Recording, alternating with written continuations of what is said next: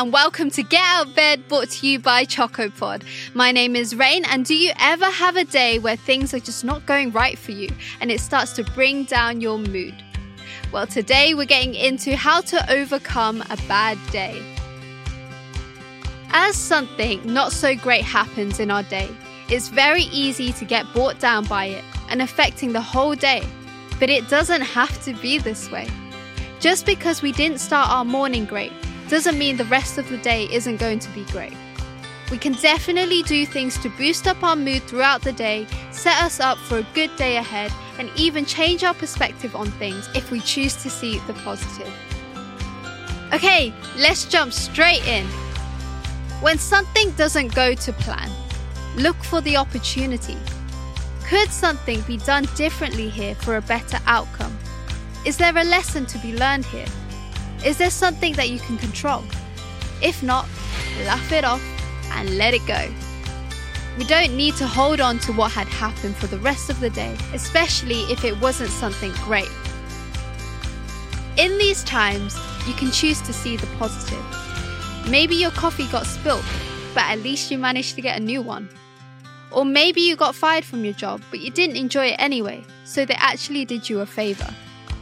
Instead of focusing on what was bad, we can shift or focus to see the good. Looking at what you're grateful for in the moment can help with shifting your focus too. If your day started like this, where you couldn't find your keys, you ran out of coffee, being stuck in heavy traffic, and this is all causing for you to be late, you could start taking the steps to prep the night before. Making sure you're organized for the day ahead can eliminate several of these things, such as knowing where your keys are left, stocked up on coffee as you knew you were running out, and leaving earlier so you don't have to get stuck in traffic as you check the navigation maps prior.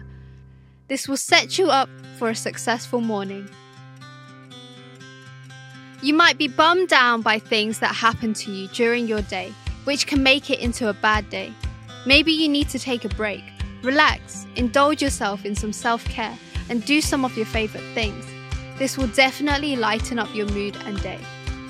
Most times, when we choose to laugh it out, that in itself eliminates it from turning into a bad day to begin with. Time to get those of you in bed out.